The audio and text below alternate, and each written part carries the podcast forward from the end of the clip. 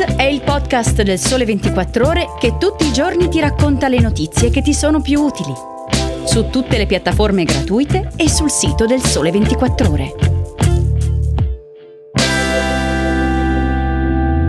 Ciao e bentornati all'ascolto di Start. Oggi è venerdì 3 giugno, io sono Enrico Marro e oggi vi parlo del Festival dell'Economia di Trento, della Croazia, new entry nell'Eurozona e dei giovani leoni del fintech.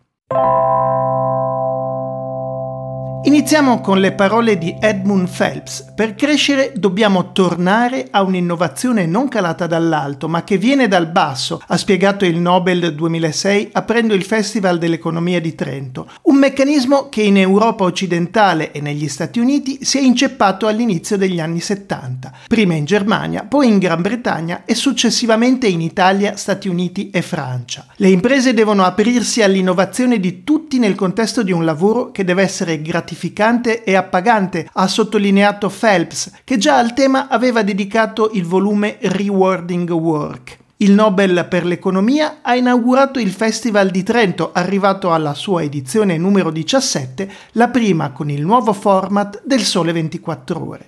Tra gli speaker c'era anche Tawakkol Karman, attivista per i diritti umani e premio Nobel per la pace nel 2011, che si è soffermata sul tema della non violenza come arma per risolvere i conflitti. La guerra dovrà terminare prima possibile e Vladimir Putin dovrà uscirne sconfitto, ha sottolineato la giornalista e attivista yemenita, che non ha risparmiato critiche ai governi occidentali. Fare accordi con i dittatori significa dare loro la forza di fare ciò che sta accadendo, mai fidarsi dei dittatori, ha concluso.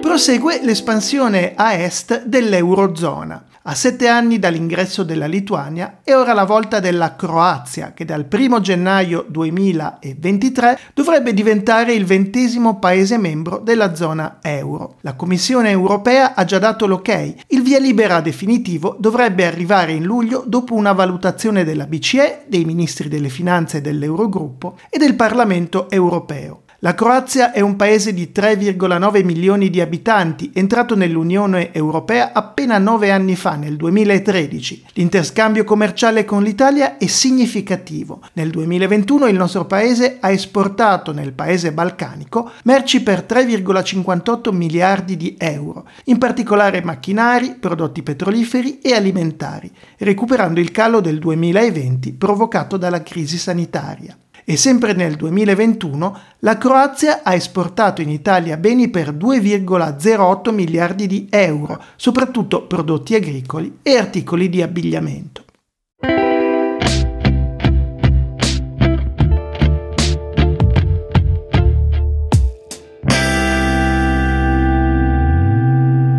E concludiamo con i giovani leoni europei del fintech, quelli dell'ultima classifica 30 Under 30 di Forbes. Se è infatti vero che gli Stati Uniti, dove girano idee e soprattutto soldi, sono notoriamente un paese per giovani, è altrettanto vero che l'Europa, nel suo piccolo, non delude nel valorizzare start-upper di talento, sparsi un po' in tutta Europa, a partire naturalmente da Londra, Berlino e Parigi, e con società, in qualche caso, già arrivate a valutazioni miliardarie. Vediamo un paio di nomi. C'è per esempio il 27enne Marco Cancellieri, che vive e lavora a Berlino. Nel 2015, mentre frequentava l'università Ludwig Maximilian di Monaco di Baviera, assieme agli amici Christian Hecker, studente di filosofia, e Thomas Pitsche, studente di fisica, ha fondato Trade Republic, un'app per trading di borsa a 0 commissioni e per investimenti.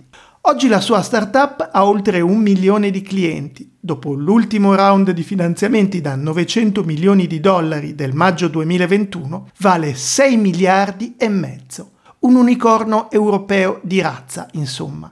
Oltre a occuparsi di Trade Republic come Head of Mobile, Marco ama la musica e, nel tempo libero, fa il batterista. Il suo mentore ideale è Sam Harris, filosofo e neuroscienziato americano.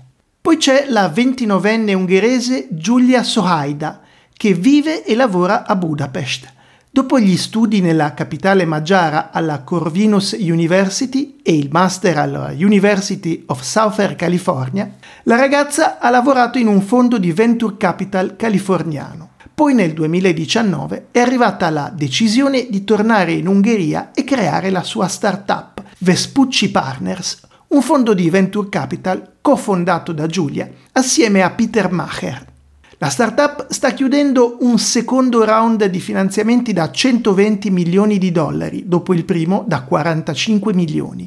Due delle startup del portfolio di Vespucci Partner, Polyup, attiva nel campo delle biotecnologie, e Harris Digital, che è una società software, di recente si sono qualificate seconda e terza alla Select USA Investment Summit. Il mentore che Giulia ha sempre sognato?